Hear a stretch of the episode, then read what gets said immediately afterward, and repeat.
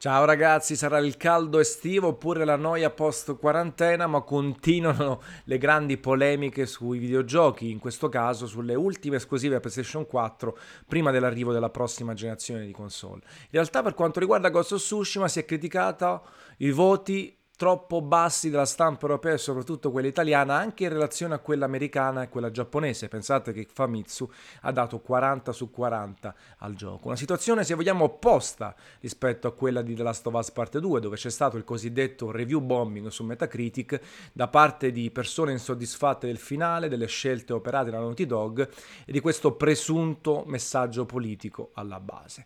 Ne parlo in questo podcast su queste polemiche un po' sterili, un po' legate all'annoso problema dei voti affibbiati ai videogiochi e dei giudizi soggettivi o meno.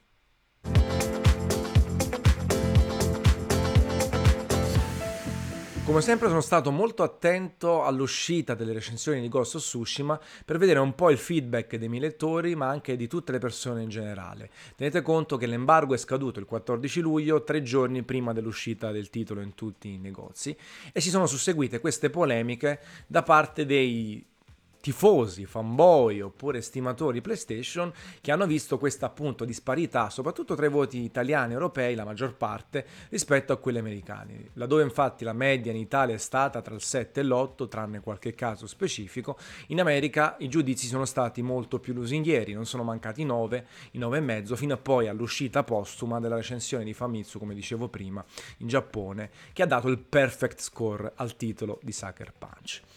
In questi casi è divertente leggere le critiche perché eh, spesso e volentieri non sono supportate dai fatti. Io su queste cose sono spesso e volentieri in netto perché si tende a trasportare le proprie aspettative su quello che si va a leggere. Quando la recensione, quando il voto non corrisponde alle proprie aspettative, che uno si è formato guardando i trailer o semplicemente perché è tifoso di una console, estimatore di un brand, di un titolo, di un'ambientazione, si tende a criticarlo e si tende anche a gridare al complotto. È stato divertente perché anche alcuni hanno scritto su questo canale YouTube, sul canale YouTube di Gameplay Café, hanno gridato al complotto, perché come mai, bla bla bla bla. Ma siccome ci troviamo in casa Sony, la situazione è ancora più divertente, perché si è passati appunto dalle critiche al 10, ai 10, compreso il mio, dati a The Last of Us, a un voto troppo basso dato a Ghost of Tsushima. Allora, partendo dal presupposto che 7.9 nel mio caso non è assolutamente un voto basso, ma può essere definito deludente se si vede, se si pensa a un'esclusiva AAA per PlayStation 4, il problema è sempre quello. Tante persone non perdono tempo a leggere il testo di una recensione o a guardare un video, che spesso sono di supporto, che nel dettaglio vi dicono perché si è dato quel voto, ha inciso il gameplay, la grafica, la ricostruzione storica, la struttura, la tipologia di missioni, perché talvolta lo stesso 7.9, lo stesso 8.7 è derivato da fattori differenti, non tutti sono uguali. Alcuni giochi peccano di più sul gameplay, alcuni invece sul lato tecnico, altri hanno un mix, altri sanno troppo di già visto e quando si parla appunto di già visto, come nel caso di Ghost of Tsushima, il fanboy, l'estimatore, quello che ha speso soldi nel pre-order, quello che adora Sucker Punch dice eh vabbè, il discorso di già visto si potrebbe applicare a tutti. Invece i detrattori dicono sì, hai ragione, sta di già visto e merita di essere punito. Quindi purtroppo oggi nel 2020 è sempre più difficile imbastire una discussione civile, interessante tra persone perché si tende a portare il proprio tifo, le proprie aspettative sul banco della discussione, un po' come i tifosi di calcio, la console war e tutto. Poi ci sta, perché ho sempre detto, ho ripetuto centinaia di migliaia di volte, che la recensione è un parere soggettivo da parte di chi si suppone abbia esperienza, abbia la sensibilità di giudicare un gioco nella maniera più corretta e professionale possibile, che non si fa un po' influenzare dalle proprie aspettative sia da un lato che dall'altro, che non vuole fare il fenomeno nel giudicare troppo positivamente o troppo negativamente un prodotto. Questo è linea di massima. Poi ci sono tanti giudizi, ci sono tanti professionisti, oramai su Metacritic sono accettati anche eh, testate generalistiche, il Toronto Sun, il Daily Banana e di conseguenza è chiaro che poi lo spettro di votazioni possa risultare ancora più ampio, perché un giornalista di una rivista che parla di cronaca ed è prestato al videogioco o gioco ogni tanto può avere una sensibilità e una valutazione differente rispetto al super nerd che ha giocato 10.000 titoli nella propria vita e quindi conosce vita, morte e miracoli degli open world nel caso di Ghost of Tsushima e quindi fa più fatica ad accettare certi difetti e ha più bravura magari è più bravo nel presentarne i pregi. Poi c'è chi è più bravo a comunicarli, a chi a giustificare il proprio voto, chi è più o meno coerente tra scritto, video e il voto, ma questo è il gioco delle parti, il pregio e difetto nell'essere nel 2020 e nel poter dare spazio a tutti, anche quelli che aprono un blog oggi o quelli che hanno grandi mezzi e possono esprimere il proprio parere. Il problema è che tutta questa manfrina, quando poi entrano in gioco il tifo, il fanboismo, lo, quello che uno vorrebbe fosse il gioco, risultano essere una grandissima perdita di tempo, perché poi di questo si tratta. Alla fine qui siamo a impiegare il nostro tempo a discutere di videogiochi, a farlo per lavoro, a farlo per passione, a, portare avanti un canale YouTube, un sito o semplicemente un proprio giudizio su Facebook, forum, Twitter, Instagram e quello che è. Ma quando tutto questo si materializza in una perdita di tempo è un po' un peccato perché poi la discussione diventa sterile.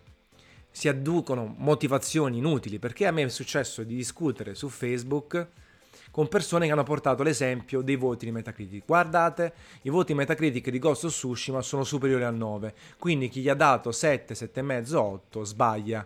Eh, c'è qualcosa sotto che non si sa cos'è. A questo punto sono finiti i soldi di The Last of Us, cioè Sony ha finito i soldi con The Last of Us non ha pagato nessuno in Italia, in Europa, soprattutto per Ghost of Tsushima. Stessi voti che invece sono stati estremamente negativi su The Last of Us. Eh, ma lo sapete perché? Perché ci sono quelli che sono andati contro a livello politico o si sono incazzati per le scelte di storia o sono boxari. Ni, perché ci sono tanti altri esempi di giochi che hanno ricevuto una votazione media più alta e voti degli utenti più bassi e tanti giochi che hanno ricevuto una votazione della critica bassa e più alti. Le piccole perle, gli scoperti, si sono fatti tanti paralleli ad esempio con Days Gone, che tra altre cose a cui ho dato un voto simile a Ghost of Tsushima 8 e tornando sul voto, appunto, è molto banale fermarsi lì, perché c'è tutto un testo, un video a supporto. E 8 non è un voto assolutamente negativo, anche in un'epoca pompata, drogata da votazioni molto alte. Rimane un gioco positivo, rimane un voto positivo e Ghost of Tsushima è un discreto se non buon gioco, che ha però dei difetti strutturali e non bisogna per forza paragonarlo con The Last of Us per dire che l'intelligenza artificiale è pessima. Ci sono tante situazioni, io ho scattato anche diverse foto dove veramente siamo al limiti dell'insufficienza, non è accettabile, ci sono dei momenti in cui la situazione non va. E anche nella struttura di missioni troppo simili a se stesse, troppo diluite, talvolta utilizzate come riempitivi. Questi sono difetti a metà tra il soggettivo e l'oggettivo. E non possiamo ignorare il fatto che ci troviamo nel 2020, che sono usciti tanti giochi, non ci possiamo rivolgere al neofita di 16 anni o anche di 40 o 60 che ha appena cominciato a giocare ai videogiochi. E anche se dovessimo rivolgerci a questo pubblico, ma non è il pubblico principale delle testate giornalistiche, dei blog e tutto, comunque l'intelligenza artificiale rimarrebbe deficitaria. Situazioni in cui i nemici vengono affrontati in sequenza, salgono sopra un avamposto, rimangono fermi, che possono essere battuti con le stesse mosse, eh, o che non reagiscono bene nelle missioni negli approcci stealth in silenzio sono fattori oggettivi che anche una persona esterna, se guarda il gioco, dice ma che è sta roba? E quindi questi sono difetti che vengono messi nel piatto, insieme ai innumerevoli pregi, anche quei pregi un po' fessacchiotti che vi fregano, questa estetica meravigliosa, questo mondo che sembra vivo, questo costante cambiamento di paesaggio derivato dal meteo dinamico, dal giorno e la notte e così via. Anche io, come vi ho detto, mi sono messo a scattare centinaia di foto ho pubblicato una galleria fotografica su Gameplay Café. E queste cose certe volte possono fregare e possono distogliere l'attenzione dai difetti. Poi ognuno fa quello che vuole con i soldi, ognuno si diletta con i videogiochi e preferisce anche banalmente una durata importante per giustificare il proprio acquisto. Ma allora se si vuole poi andare a criticare un voto, una valutazione, quello che è, bisogna mettere nel piatto tutto, rispettare le cose altrui. E quindi, laddove c'è il giudizio della persona che è quello principe, perché voi che mi ascoltate, che guardate un video, che mi leggete e leggete Gameplay Café, siete voi che dovete giudicare innanzitutto, tararvi sul giudizio del redattore, tararvi sui trailer e avere il vostro pensiero sul titolo che andate a acquistare. Però il ruolo della critica è sempre stato quello, la critica è fatta da professionisti, di solito. L'utente non è professionista, così come il dottore fa il suo lavoro, il notaio l'avvocato. E all'interno della stessa eh, medicina, se c'è un intervento importante, si fa fare al dottore che ha esperienza e non all'apprendista, a quello che è appena arrivato, che non c'ha esperienza, un'operazione a cuore aperto, un chirurgo e così via. Perché altrimenti tutti possono dire tutto, la persona può dare giudizi, scriverli in un italiano correggiuto e al medico appena abilitato gli facciamo operare a cuore aperto e fare un'operazione difficilissima. Non funziona così. Che poi ci siano redattori meno bravi, che ci siano medici più meno bravi, che ci sia più impegno nel dare un giudizio il più corretto professionale possibile, questo è un altro paio di maniche. E poi entra in gioco tutta una serie di dinamiche. Ho letto anche, allora aboliamo i voti. Purtroppo ragazzi, i voti oggi fanno parte del gioco, perché una rivista non riesce a campare senza votazione. Purtroppo funziona così, ragazzi. Sfido io a togliere i voti da IGN, Multiplayer, Spazio Games, Every Eye, tutta la stampa e a vedere un calo vistoso degli accessi, degli accessi nell'articolo, degli accessi nelle discussioni, in calce commenti e così via. Purtroppo fa parte dei giochi e non è la soluzione rimuoverlo, è una censura rimuoverlo. Ogni cosa che non funziona togliamola via. No, si può lavorare assolutamente nel renderlo più interessante, nel moderare le discussioni, non farle diventare dei flame inutili, nell'essere coerenti con quello che si scrive e quello che si affibbia.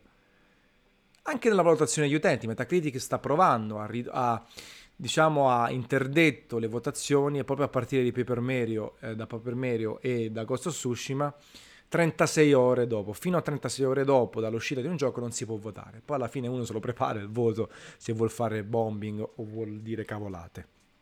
Però è innegabile che oggi i tifosi di una console o dell'altra, quelli che hanno preordinato i giochi, non vogliono sentire ragioni. Pochissimi ho visto che accettano il fatto, ragazzi questo gioco vale 4. E dici sì, hai ragione Antonio, hai ragione rivista ho speso 40 euro, 50, 70 euro, ma hai ragione te. No, si, disf- si difende a spada tratta, si fanno degli esempi sbagliati, si cerca di giustificare il proprio acquisto. E non si tende ad apprezzare talvolta la critica quando ti dice guarda, questo gioco compralo senza remore, questo gioco fai attenzione, sei fan del genere, sei fan dello sviluppatore, ok, ma ricordati che questi sono i difetti. A te piace l'intelligenza artificiale banale? Cioè, no, non ti dà fastidio? Compralo. Se uno invece che proprio si incazza quando vede la stupidità dei nemici, non comprarlo. Se uno a cui piace tanto la grafica dei videogiochi, compralo. Se uno che per, eh, per cui è fondamentale che ci siano 60 fps, non comprarlo perché questo gioco va a 30 e rallenta. È così difficile leggere i testi, guardare i video. È così difficile concordare o non concordare in maniera civile senza gridare al complotto, senza gridare all'essere venduto, all'essere fanboy e altro? Tanto il giudizio oggettivo non c'è, ragazzi.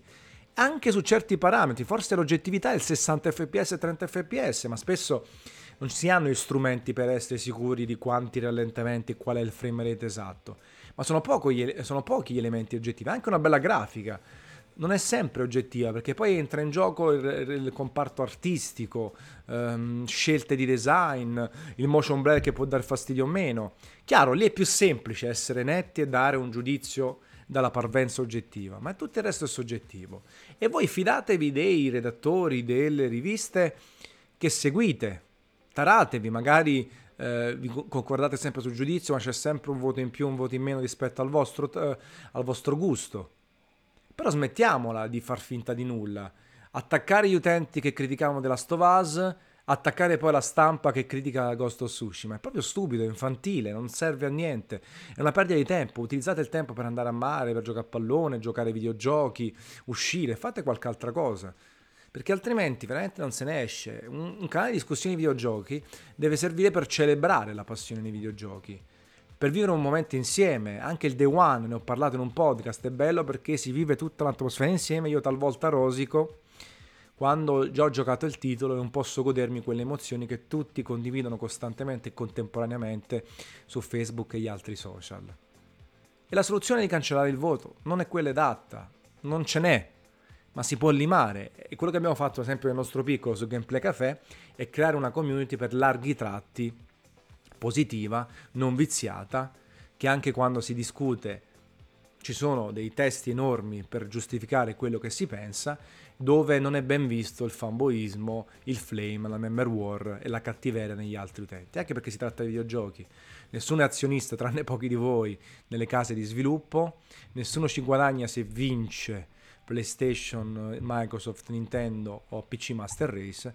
Quindi ragazzi, diamoci una svegliata e se vogliamo discutere, se siete in disaccordo sul mio voto di Ghost of Tsushima adesso che lo state giocando, 7.9 ripeto, non è un voto basso, ascoltate la video recensione. Valutate i punti che vi ho detto e poi ne parliamo. Se dovete dire ah bla bla bla bla bla, andate a quel paese, voi e io anche quando certe volte litigo con discuto con certi colleghi o, o altro che non c'è proprio verso, è proprio una perdita di tempo assoluta. E poi c'è sempre la capata in bocca nel caso, comunque, quando a un certo punto entra in gioco la capata in bocca. Questo è quanto, ecco, volevo stimolare un po' la vostra discussione, di prendere sempre la cadenza dei podcast. Sono indeciso tra i prossimi, forse vi parlerò anch'io del finale della Us parte 2, anche se ne, se ne è parlato tantissimo.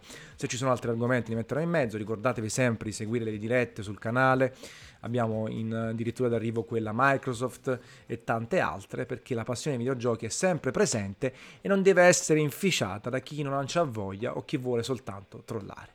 Capate in bocca ancora e al prossimo video. Ciao ragazzi.